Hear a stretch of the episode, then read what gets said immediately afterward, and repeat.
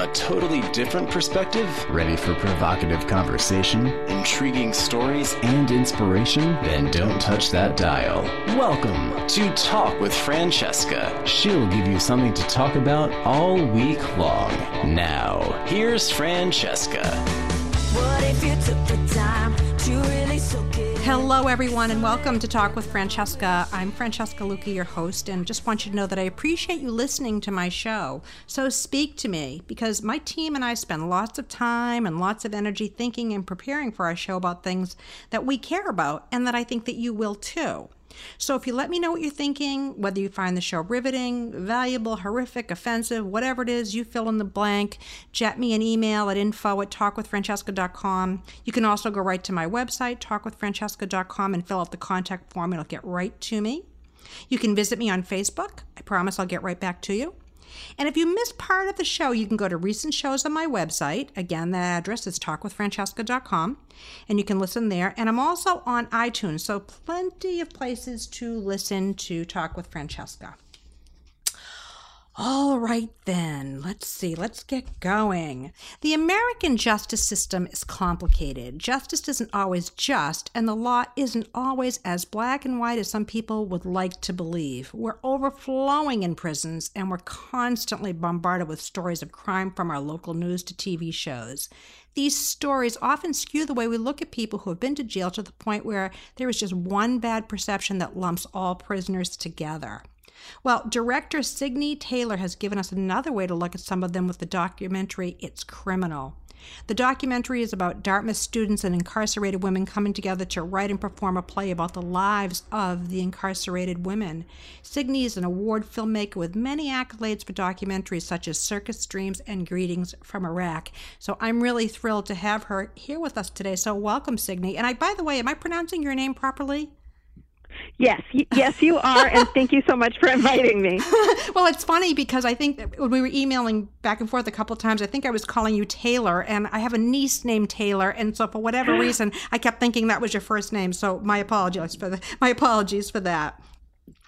Any- no worries. Okay, but anyway, so let let's get right to it. That your documentary was um, phenomenal. It really, it was amazing. So, um, you know, actually, I used to. Um, I think I may have told you this in one of the emails that I used to teach yoga um, at Women in Transition in um, Salisbury many moons ago.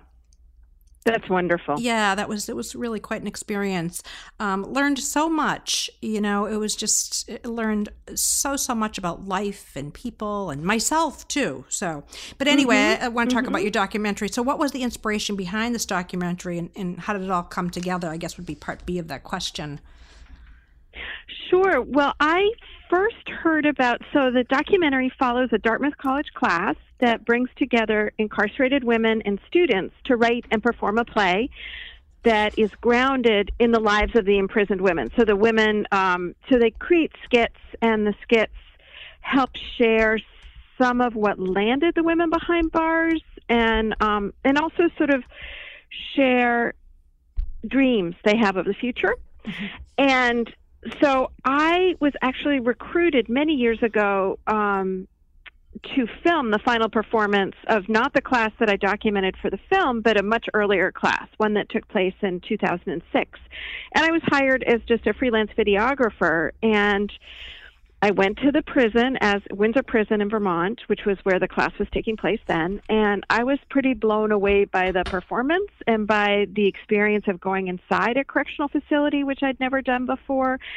And during the performance, I thought it was it's very raw, it's very potent, and at the end, the women and the students were all talking about what an amazing experience it was to take part in this class.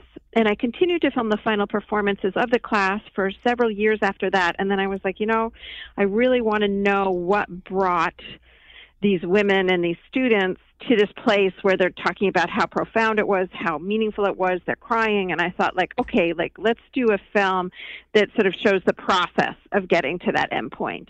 Mm-hmm. So, how was the decision made for what inmates you used for the documentary? Sure, great question. Um, as a documentary filmmaker, I love observational documentaries, so I love filming something that's happening. So I knew the class was 10 weeks. I knew that something was going to happen over the course of the 10 weeks. But when I start, I don't know what's going to happen. I just show up. And I worked with a wonderful camera woman, Charlene Music. She was doing camera, I was doing sound, and we just showed up every day to film with the students and film with the women. When they were in class, when they were in the, the jail by the when the women were in the jail by themselves, when the students were on campus. And as the class, about two weeks into the class, you start to see who's being really impacted by this experience you see who's changing. And so then you start to focus on those people a little bit, although we did in depth interviews with every participant in the program a couple of times. Um, but I could start to see that this class was making a big difference in the lives of the um, incarcerated women that we focused on, Malika and Charlotte. I could see it was making a huge difference difference to um, Georgia mm-hmm. and Thander, who were the two students that we focused on. And then another uh, prisoner, Amy, joined the project a little bit later than the others. Her sentence, you know, she just happened to be sentenced a little bit later. And she was also profoundly impacted and started talking about um, that she had experienced abuse and she had never actually spoken those words out loud mm-hmm. before she started working on these skits and so she also became one of the main characters in the film so basically i, I like to document people who change mm-hmm. i actually uh, went to school for expressive arts therapy so um, at Lesley and so uh, yeah I, I think that it, it just something about being able to express yeah. right rather than talk it through. It has you know i mean i remember I, this was a zillion years ago but i remember it really impacting me and like wow stuff that you know i talked about forever you know when i acted it out it yep. was a, it was a different world. But but tell us more about the the the uh, students who were impacted first and then the incarcerated women that were impacted. What did you see in terms of um, how they were impacted? Sure. One of the Georgia, um, I could Georgia. Um, she was a student, right? She was a student at Dartmouth yep. Yep. and a sort of varsity lacrosse player. Um, very smart, but not necessarily the typical student that you think you would find in this women and gender studies class. She was from a conservative background. She most of the other students in the class were more liberal in their political orientation and Georgia was not. But she was very she, but she showed up to the class with an open mind and she was really taking it in. And i could just look at her face and i could see like she is processing a lot of information right now. Mm-hmm. and she was also very open about how that was impacting her. And she was saying like nobody had ever asked her to think about inequality before. Nobody had ever asked her to think about you know privilege and lack of privilege oppression and oppressors. And so she was very open to the experience and really changed over the course of the 10 weeks and actually I think continued on her journey after the class was over.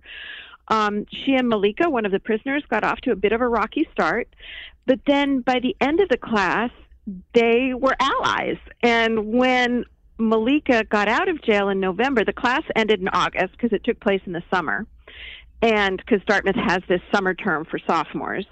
And when Malika got out in November, Georgia was at Dartmouth, and they partnered together to do a toy drive for the children of parents who were still incarcerated at Sullivan County. So Malika found out all the parents who were incarcerated. She got them to list the, the names of their children, the age of their children, their likes, their desires, and then she worked with Georgia and Georgia's sorority to buy gifts for all the kids. And then they all got together, the sorority sisters and the prisoners, to wrap the gifts together so that the prisoners knew what their kids were getting, and this is male and female prisoners, and so they knew what their kids were getting. And I just think it was a really beautiful thing to see. It's really beautiful that Malika and Georgia were able to come from very different places, able to overcome their differences and become real allies. It was a it was a hmm. cool process. Why do you think that was? I mean, I I, I understand where you're coming yeah. from with Georgia, but but what about the for Malika? Malika, yeah, yeah. Yeah, so Malika at first she looked at Georgia, and Georgia is tall and blonde and beautiful, and Malika was like she is tall and blonde and beautiful and exactly what you think of when you think of a Dartmouth student. And Malika was um, distrustful of her, let's say. But Georgia is open and Georgia is kind and Malika is open and Malika is kind. And they got over that initial distrust of each other. And they were also in a class that was really encouraging cooperation, empathetic listening. And they practiced that together, not in like a kind of hokey way, but in just a really real way. And they got to the end and they were friends. That's amazing. They just it? became friends. Yeah. So, what are some misconceptions about incarcerated women, do you think?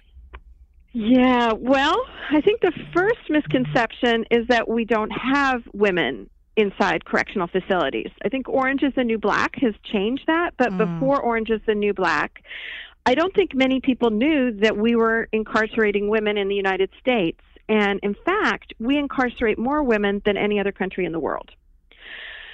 So, Why so? Ah, why? I don't know. It's we incarcerate more women and we incarcerate more men, and I I don't. I, I don't know why. I think it can be a hard on, you know, the three strikes you're out. I think that, you know, it's just how we choose to deal with crime in our country. And I think other countries either don't have the resources to incarcerate at the rates we do, or they have a different view of how to deal with people who are experiencing addiction and consequently committing crimes. So European countries tend to have a very different approach, but I don't know why we have such high rates of incarceration. I think it's um for me personally, I don't think it's something of. I think it's it's um it it disturbs me. Mm-hmm. Mm. Uh, yeah, yeah. Um, so, what are some st- statistics about incarcerated women? Sure. So incarcerated women, um, approximately 90%, and, and also when you talk about incarceration, statistics are um, tend to vary a little bit because incarceration means you can both be sentenced to jail, where your sentence is a year or less, or to prison, where your sentence is a year or more.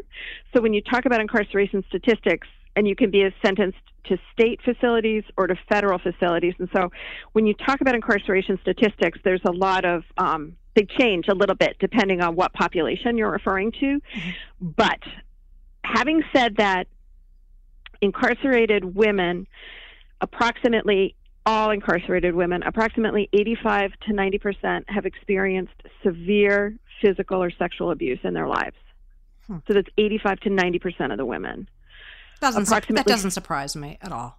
Yeah, because that's you know, and then that, that, which we lead, that which we resist persists, sort of speak, right? That whole right. I mean, Yeah. it, you know, when you're abused, especially when you're younger, you know, it's like you Mm-hmm. can't even process it. So it's just sort of it, it continues on and acting out. yeah, and in pain, and then also you know, a lot of women, approximately 85 to 90 percent of women who are incarcerated have addiction issues, and so I think that those are very much linked, the trauma and the addiction, and. I think another statistic that people should really, really hear is that 70% of incarcerated women have children under the age of 18. So when you incarcerate a woman, a lot of the times you're incarcerating the primary caregiver of a child who is under 18. And those children then need to find someone to take care of them. And they can go into the foster care system, which isn't necessarily the best outcome for a lot of kids. Right. They can bounce from family member to family member. Whatever the outcome of incarcerating a mother, their kid is going to suffer. Oh. And um, No doubt, no doubt. Do you Yeah. do you have any statistics on racial and ethnic disparity that goes on in the prison and the judicial judi- judicial system? I can't talk you know what? morning. That is such a fantastic question, and there is a lot of racial disparity. But because I was working in New Hampshire, and I live in Vermont, so I, I'm familiar with New Hampshire and Vermont. The populations of New Hampshire and Vermont are very white, and the incarcerated population is also very white. So that is another thing that, even though there is a great disparity mm. among both women and men, that more people of color are incarcerated than people who are not of color. That's that's very true, and it's appalling. But in Vermont, New Hampshire, because the population is so white, you know, you're not going to see that as much. But the fastest growing, and one thing that people might find interesting is that the fastest growing group of incarcerated people is rural women who tend to be white, and they're going to jails. So the largest, so the group that's growing faster than any other group is rural women being incarcerated in jails. Why do you think that is? Um, I think it's the opiate crisis. Yeah. I think that, um, and I also think that it's also the growing economic divide, and that's been, it's really impacting. Um, I know from living, you know, I live in Vermont, and so around here, that divide really impacts families who used to do okay. They're not doing okay anymore. If you're just tuning in, you're listening to Talk with Francesca. I'm speaking with director Signe Taylor about her documentary, It's Criminal. Um, I, we do need to take a short break, Signe. Um, but when we come back, we I, I would love to talk about uh, a little bit more about this uh, the statistics on the number of incarcerated women with children. I think that's really I want to get back to that. So, listeners, stay with us here. We will be right back. Don't go anywhere.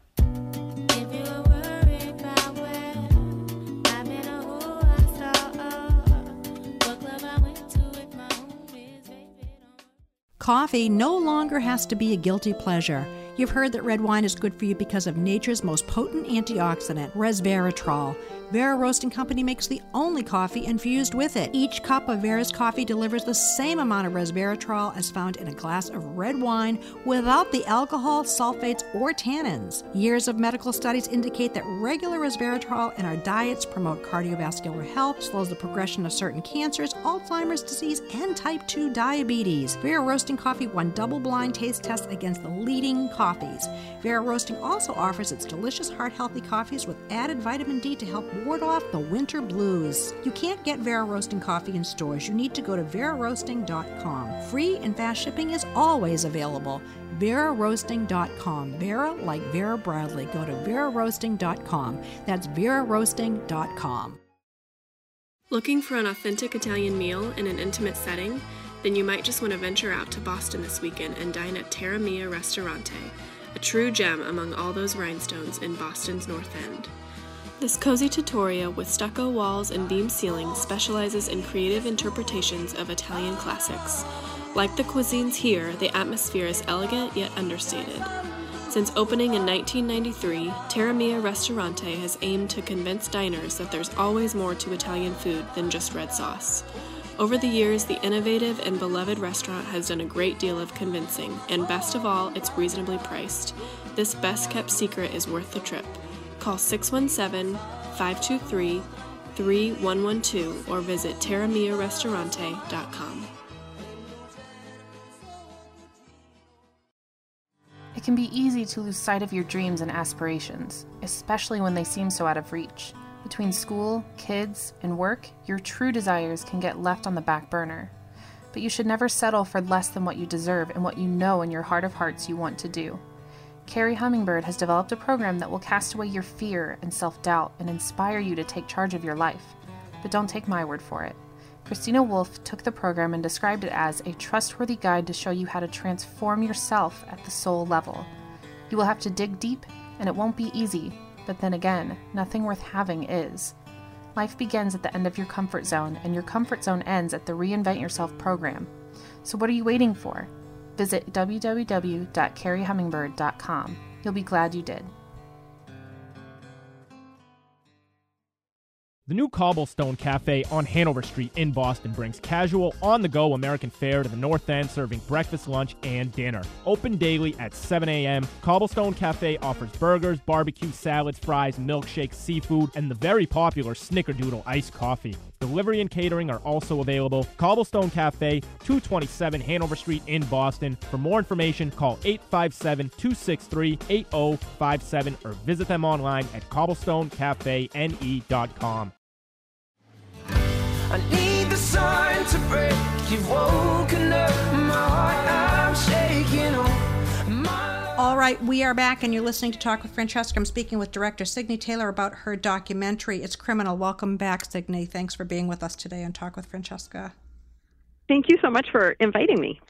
So, I want to talk a little bit more about uh, the statistics of the number of incarcerated women with children, and and you know what that really does to the kids. I mean, do then do the kids yep. end up turning around and becoming incarcerated? I mean, do you, you have any information? Statistically, children who have a parent who's incarcerated statistically they are more likely to become incarcerated themselves which makes sense and we and we actually address that in the film which isn't surprising because most of the women that I was documenting inside Sullivan County were mothers. And one of them in particular was dealing with custody issues around her son, where um, she was having, she didn't have, she, he had some special needs, and she was his primary caregiver his whole life.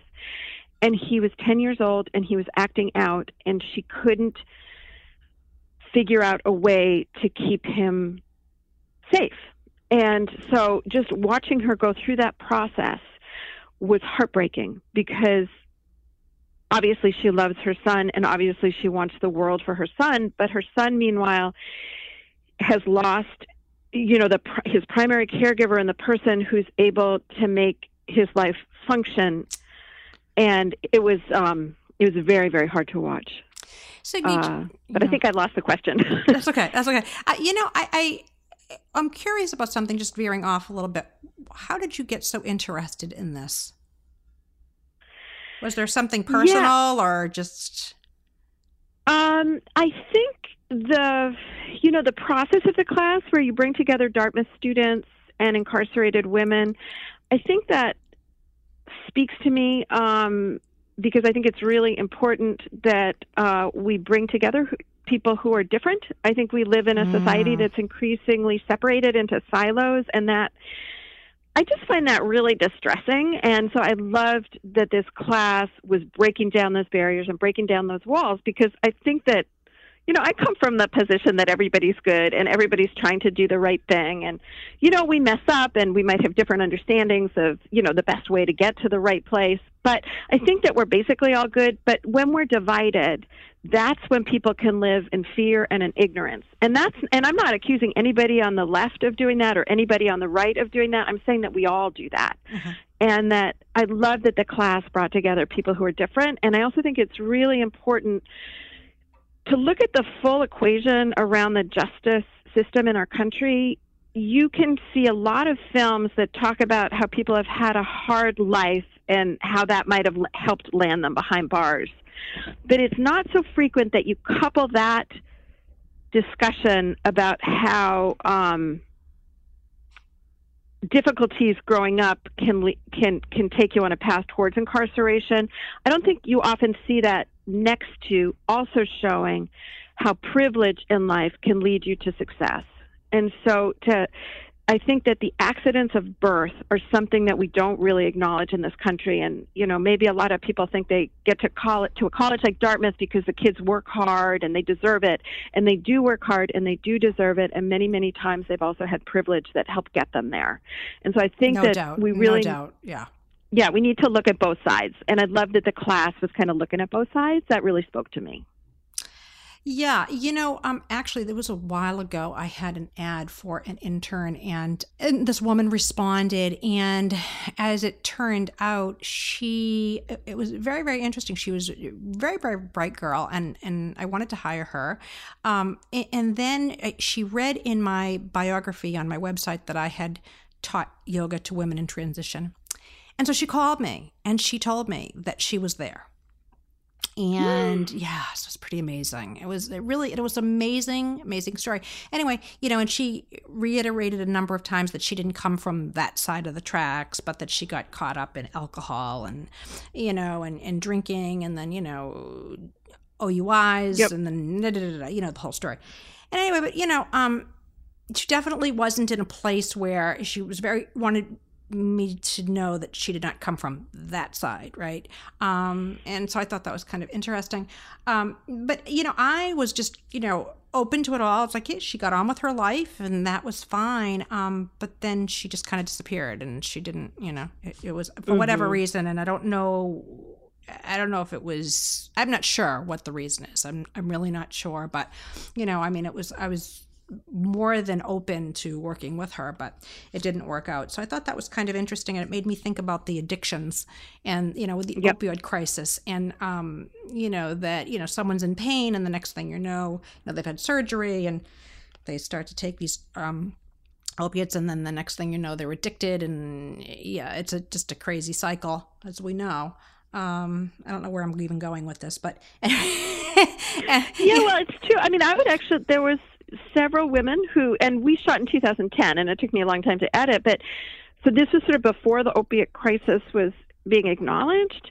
But several of the women told me that they became addicted to opiates because they one had had a snowboarding accident and then she was prescribed opiates for 2 years and then was cut off abruptly and another had hurt her back at a cleaning job and was also prescribed opiates for 2 years and then was cut off abruptly like both of them started with legal prescriptions oh gosh, crazy, crazy. yeah Um, anyway, so so what kinds of programs are there for incarcerated women to reintegrate into society?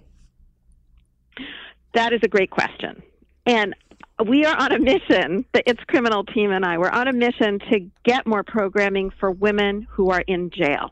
There are programs for women in prison. And prison is where you go if your sentence is a year or more. Jail is where you go if your sentence is a year or less.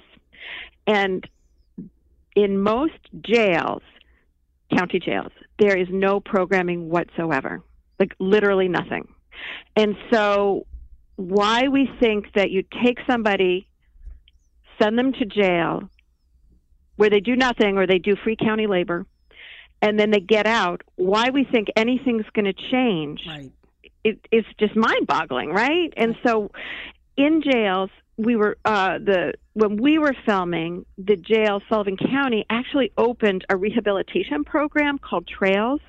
So we were both I was documenting a program called Telling My Story. So that gave the women programming and then they were and then as and then in addition to telling my story they became part of this new correctional facility that was offering a program called trails that offered programming from 8 in the morning until 6 o'clock at night thinking for a change parenting skills job seeking skills.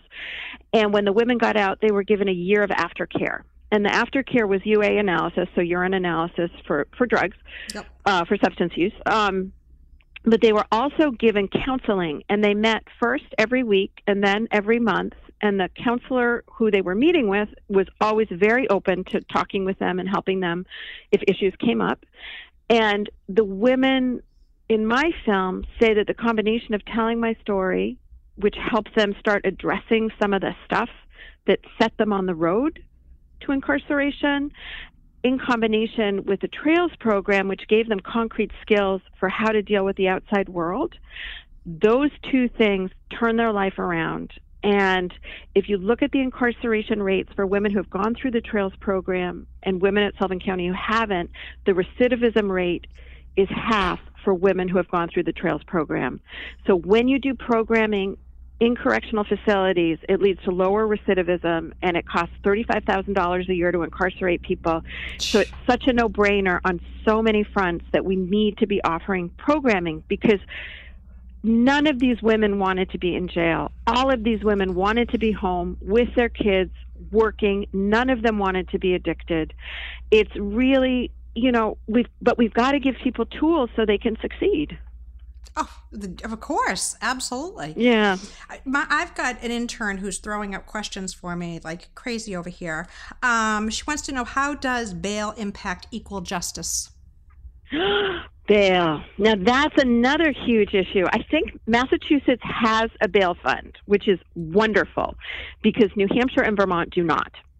And one of the ways there was one young woman in the film, Nikki, and she was inside the correctional center because her family could not make bail. So she wasn't sentenced. But because her family couldn't make bail, she was, or she couldn't make bail herself. She was 19 years old. Because of that, she was inside the facility until her case could go to trial. So bail is a primary place where the justice system starts to become unjust. Because if some people are able to be out on bail for two years, as you know while you wait for the trial because if you have a trial it doesn't happen within a couple of months. It takes a long long time. So some people can continue to go to college. Let's say someone so if nikki had come from a different family she could have been pursuing a college education but instead she spent two years inside the facility What a waste. until her what a waste and inside a facility that did not have programming at 19 years old it's crazy And, and, you know, yeah, it's just like, it, what does that do for her mental state? what does that prepare her for? Exactly. I, I just think like you know Right. we and Right. smart young woman. She was on her way to college when she was arrested. For what? What was she arrested for? She was arrested in conjunction with um, with a drug um, deal that had gone awry. Hmm. Here's another one question from one of my interns. Why do the growing economic and social divides in the United States matter? These kids are brilliant, aren't they? Oh my gosh! Yeah. Oh my gosh! Why does it matter? Well, I think it Why don't I just throw her on the air and have her ask all the Right. questions? She's like throwing these questions. She's like throwing these questions up at the window. Like, ask her this question. Ask her that question.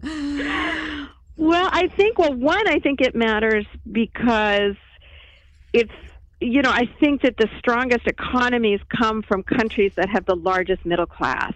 And what's happening now is half of our middle class is falling into poverty, and the other half of the middle class is going into extreme wealth, and it's not leaving a whole lot of people in the middle. And I think that that makes for an unstable society. I think, and it's also just, it's just you know, I just have a very, you know, basic reaction that it's unfair. That it's unfair that some children are raised in extraordinary privilege where it's very hard for them to fail, and it's unfair that other kids are raised in situations where it's very hard for them to succeed. And we don't have an equal playing field. And we live in a country that believes in equal opportunity and equal justice. Like that's, you know, that's what the United States stands for. And as our economy divides, that's what we do not have. We don't have equal opportunity. We don't have equal justice. How did you grow up? I grew up. I, my father is actually an economist, so that's why I sort of tend to break things down. Yep. Probably by that, um, by that, by that Mm-hmm. divide. Um, and he was a professor at MIT. So I grew up privileged, and I was brought up to know my privilege and to, you know, actually be able to place it. exactly where I was on the economic spectrum. Yep, yep. and to be grateful for it But because well, I did nothing to get it. Yeah. Yeah, I'm very grateful for it. That's great. You know, there are so many popular shows about prison from, you know, Orange, obviously, Orange is the New Black to Prison Break. Yep. What do you think of um, the, the fascination is? Yeah, I mean, it's interesting, isn't it? I Mm, it's a big, big, big topic um, for for crime shows, for police shows, for law and order shows. Um, maybe I don't know why there's such a fascination with it.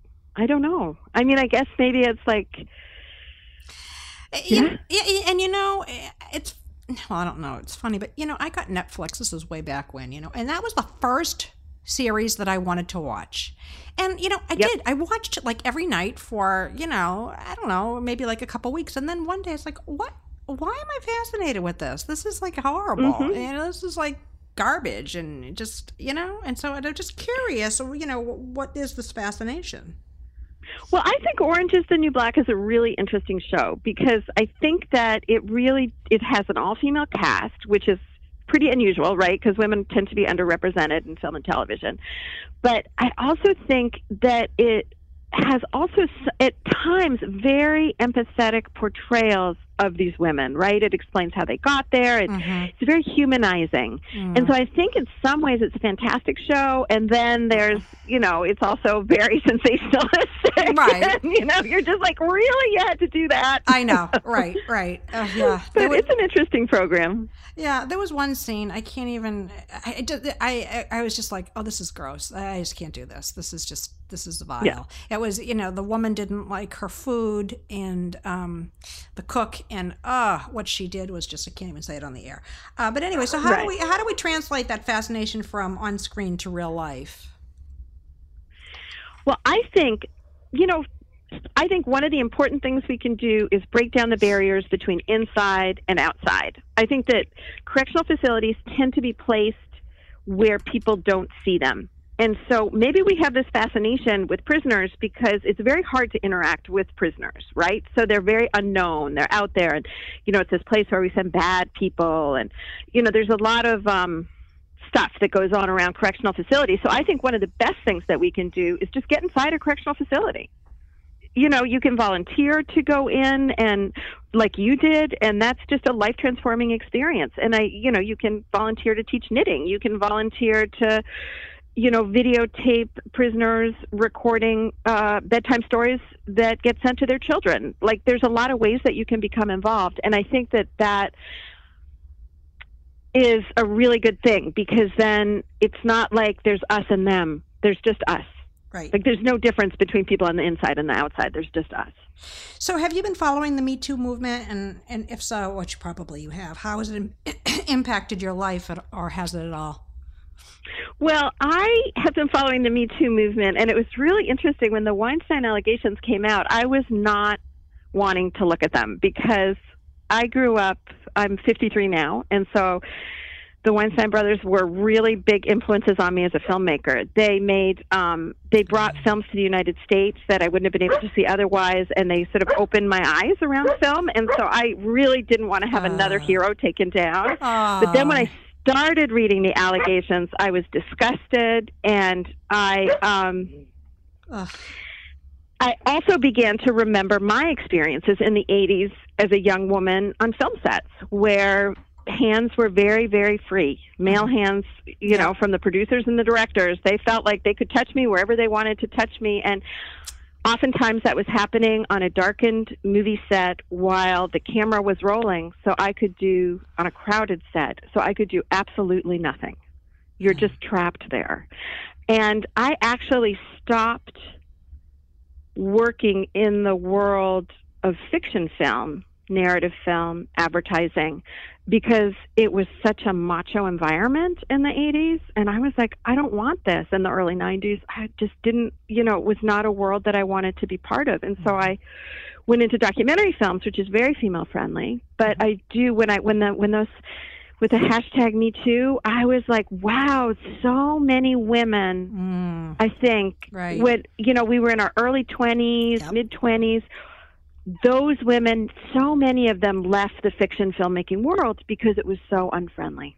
Yeah. If you're just tuning in, you're listening to Talk with Francesca. We're talking to director Signe Taylor about her documentary, It's Criminal. We do need to take another short break. Listeners, stay with us here. Don't go away. We will be right back. Lots more to talk about.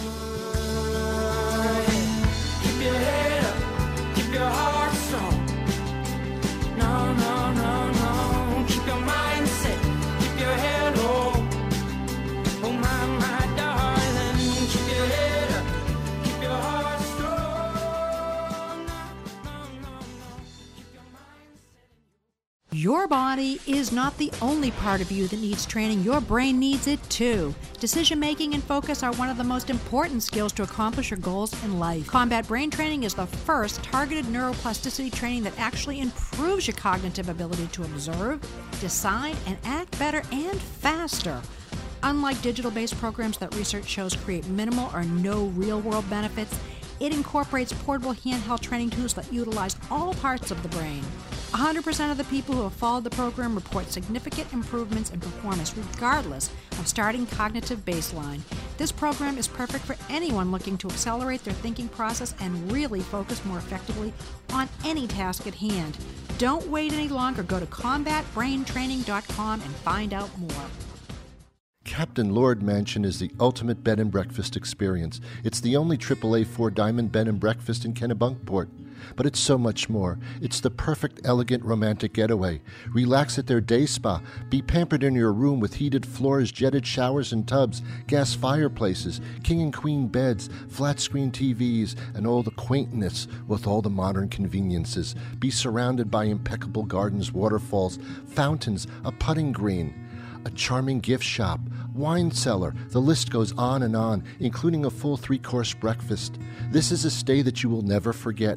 Engage in our special offers. Call 207 967 3141. 207 967 3141. CaptainLordMansion.com. In Kennebunkport, Maine. Memories and elegance await you. We all suffer from something ADHD, depression, motion sickness, Lyme disease, back pain. What is the one thing you're so tired of looking for a remedy for? Are you ready to change that? Are you ready to restore your health and transform your life? It all starts with Dr. Kathy Fry and the power of homeopathy. All the tools you need to mastering everyday self care without drugs will be right at your fingertips. From remedy kits to books and even a free 20 minute consultation. Your journey to natural healing starts at drkathyfry.com. So, what are you waiting for? Start living your best life today. Located in Boston's North End holds one of our best kept secrets, Antico Forno, ranked number 9 of the top 10 Italian restaurants around the world within the category of being one of the most authentic. With a welcoming family feel, it's hard to argue the experience you have when enjoying dinner at Antico Forno. Best known for their brick oven pizza, their world class traditional cuisine does not fall far behind. Come enjoy dinner at Antico Forno and feel like part of the family. Open daily from 11:30 a.m. until 10 p.m. Call us today at 617-723-6733 or visit us at anticofornoboston.com. Tides is beachside dining at its best all year round. Located at the end of the Nahant Causeway, directly on Nahant Beach, the ocean views from the dining room and the pub can't be beat, no matter what the season. Nominated for Best of the North Shore from North Shore Magazine for Best Alfresco Dining, Best Kid Friendly Restaurant, Best Lobster Dinner, and Best Water View. Why would you go anywhere else? Whether you choose their dining room, a frosty pint at their bar, or a sun drenched deck on Nahant Beach, they guarantee you great atmosphere with super food and service. Their menu is full of fresh, high quality seafood, prime rib, chicken, pasta, and pizza that everyone will love. Check out their drink menu for fun cocktails, 30 ice cold beers on tap, and their well rounded wine list with their state of the art tap wines. They feature full service lottery and keno. Tides is the place to watch any big game. They have over 20 HD TVs. At Tides, they specialize in casual dining with food that's just delicious, not pretentious. Tides is a fantastic restaurant anytime, summer or winter, lunch or dinner, rain or shine. I went down to the crossroads, fell down on my knees. I went down All right, we are back. You're listening to Talk with Francesca. I'm speaking with director Signe Taylor about her documentary, It's Criminal. So, welcome back, Signe. Thank you so much. So, how do you feel about the current climate of women's issues today and how that affects incarcerated women? I think that we are on the verge of like really, really good things. I tend to be very optimistic. So I look at that hashtag Me Too movement and think like, wow, like my daughter who's 17, almost 18, like she's not going to experience harassment the way that we did back in the 80s and 90s. You know, there's so much more awareness. There's so much more awareness around sexual assault. Just the words rape culture didn't exist Right. you know 10 or 15 years ago so i think that we are um i think that good things are happening and i think when good things happen you know and i think that that also will help make the lives of incarcerated women better. I think that it's there's also alongside this increasing awareness around women's issues i think there's also increasing awareness around addiction and incarceration. And so i'm really really hoping that those two walk hand in hand mm-hmm. and that incarcerated women who are some of the most disadvantaged people in this country start getting programming, start getting the education that they need to succeed. Okay, so let's get back to your documentary because I want to talk a little bit more about that. There's there's a lot more questions. Um, what were the easiest and hardest parts of these different groups coming together and connecting? Well, I think that the in some ways the easy part is that both groups really really wanted to connect. The incarcerated women and the Dartmouth students like they were there and they wanted to make that connection. And that was very genuine on everybody's part. And so I think that Patty and Ivy, Patty Schweitzer, Patty Hernandez and Ivy Schweitzer, the Dartmouth professors who run this class, do a fantastic job creating a platform where people can connect. So that was the positive part. I think the hard part is that we come with a lot of fears and prejudices, right? Yeah. All of us do. Yeah. Yeah. All of a lot of biases. And so, yeah. Yeah. a lot of biases. And Mhm. so all of a sudden, those biases, as you start moving through the process, um, those biases come into play, and then you have to kind of figure it out. And that's what the class is about. So, what kinds of reservations did each uh, of the incarcerated women students have throughout the film? Well, I think that each group thought the other one would never understand them. Mm. Like I, I really think that that's at, at at some base level that's what it is, and I think that the Dartmouth students were nervous because they felt like they were walking in there and they they were really nervous about their own privilege, right? Mm-hmm. They were just nervous about their own privilege, Yeah. and even even if they came from you know economically poor backgrounds, once you you know if you're a Dartmouth student, you, you have privilege, you know, no matter where you came from, and so I think that that was you know for the Dartmouth students that was kind of hard to struggle with, and for the women they were really concerned in the beginning that they would be judged, and Oh, they yeah. just really didn't want to be judged. Well, on both parts. On both. right? Yes, exactly. Nobody wants to be judged. Exactly. You know, we thought of boxed in as a title for the film because Ah. I feel like we're all boxed in. Hmm, I like it's criminal. Yeah, I actually like its girl better.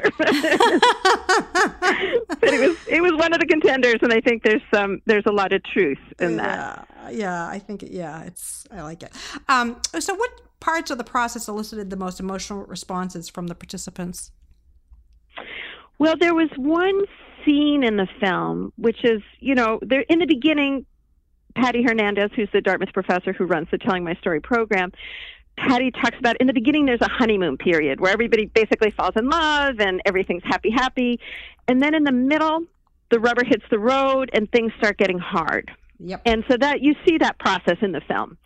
And so partway through the film, I think there's a very pivotal scene where the women are asking, Are we just an experiment? Are you just, guys just coming down to the jail to see what's going on? And they're asking, Why is this play only about incarcerated issues? Like, why isn't also about like what you guys are experiencing on the Dartmouth campus? And so Patty, you know, addressed that and said that, you know, we're doing this is about giving voice to people on the inside and and so that was partially addressed. But then one of the students stepped forward, I thought very, very bravely, and started talking about how they weren't sharing their stories because it's really frowned upon to be vulnerable on the Dartmouth campus. Oh, So really? they, you know, she, yeah. So basically, Thander started talking about how it was really hard to be on the Dartmouth campus and everybody's getting A's in a class and you don't even know how to get a B in the class and you know maybe you know your parents are experiencing health issues but you can't ever say that you can only talk about how everything's going well and how uh, you're you know have a 10 million extracurricular activities and you're about to go meet with your professor and so but then Thander said but we're going to start sharing and then it was fantastic because Malika, instead of poo pooing, you know, is it really so bad that you get a B at a college level class at Dartmouth? Right. You know, so you can see that someone could trivialize that concern. Mhm. But Malika just looked at Thander and she said, Who's to say whose pain is greater? Oh, I remember that. Yeah, when I was watching it. Yeah, yeah, that's right. And that was, yeah, it's one of my favorite moments where I felt like Thander said, You know why we're not sharing our stories? Because we don't want to be vulnerable.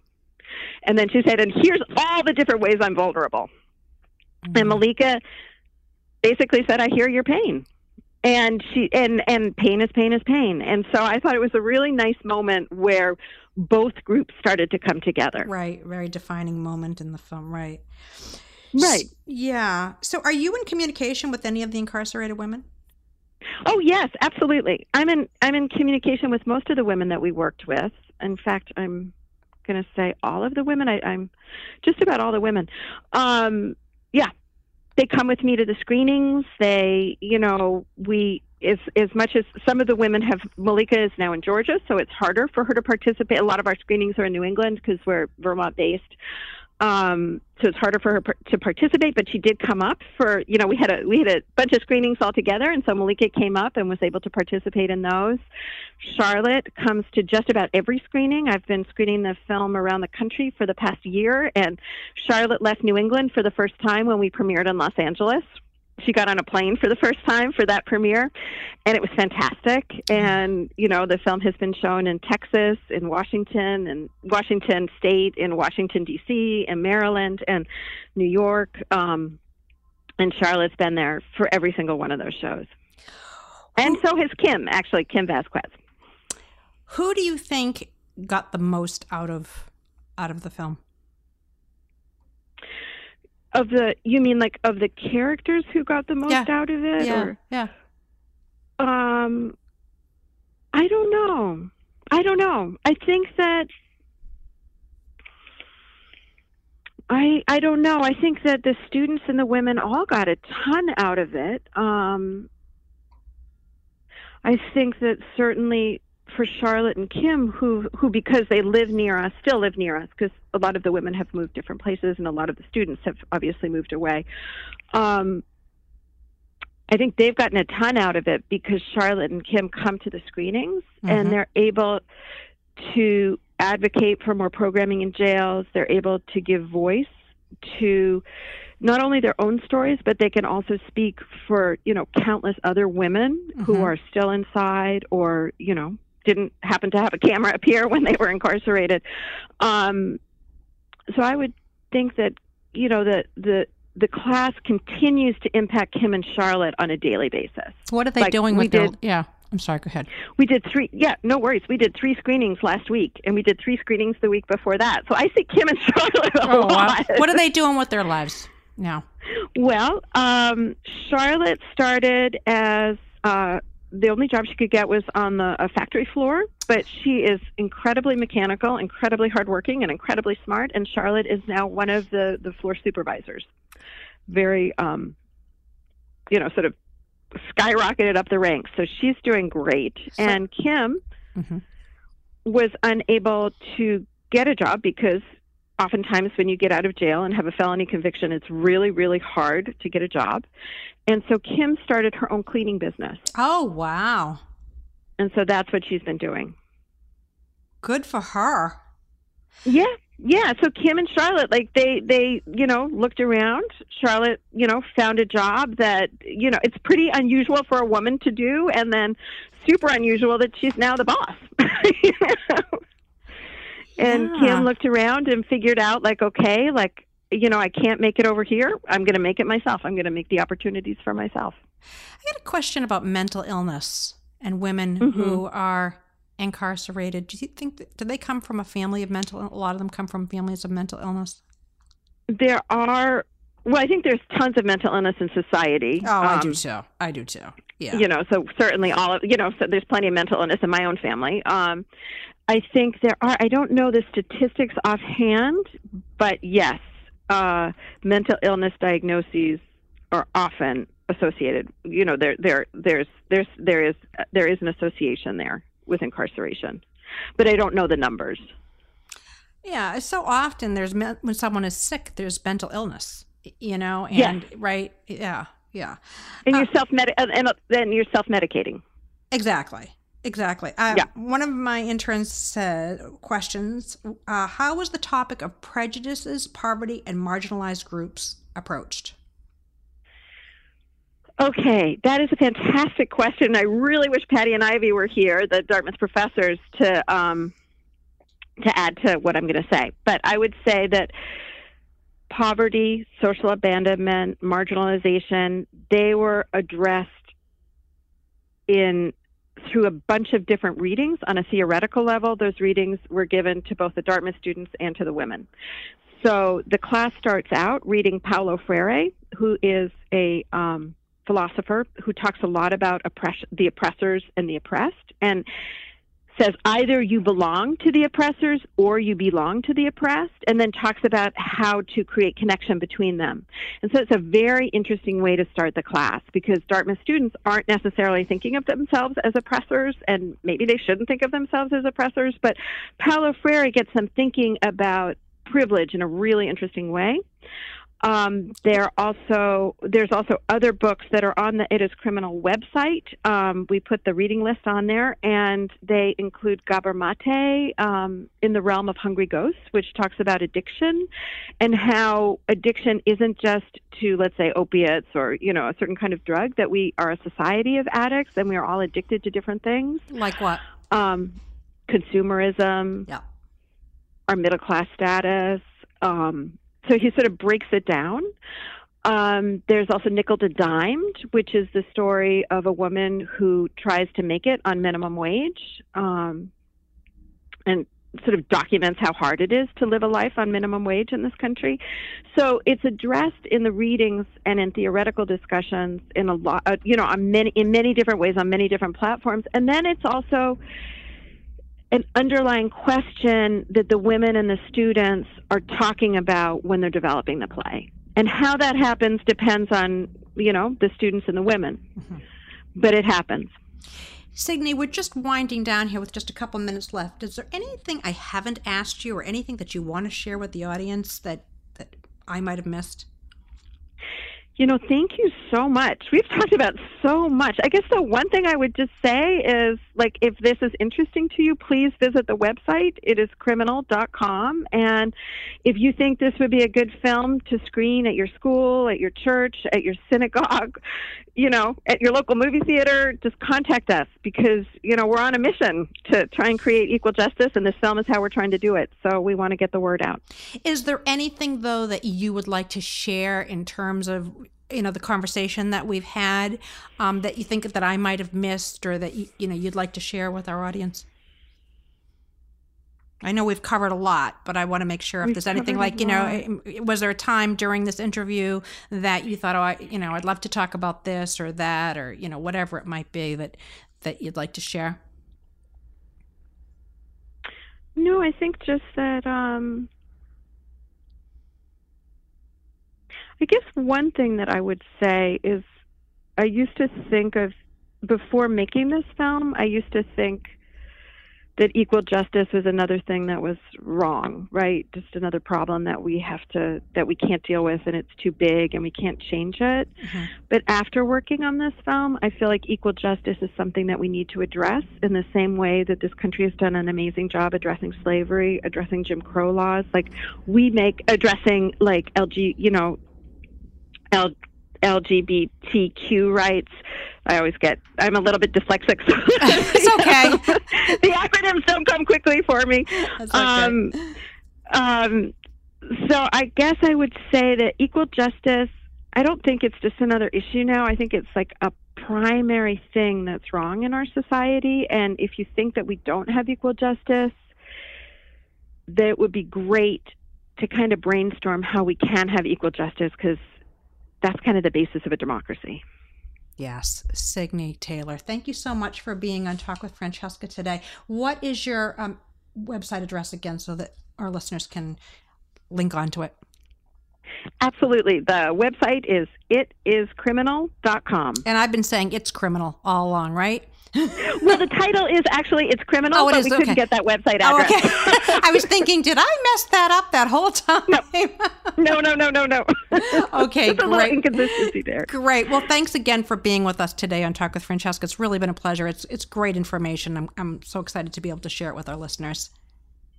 Thank you so much. This has been an amazing talk. All right. Take care. Bye bye. Bye bye.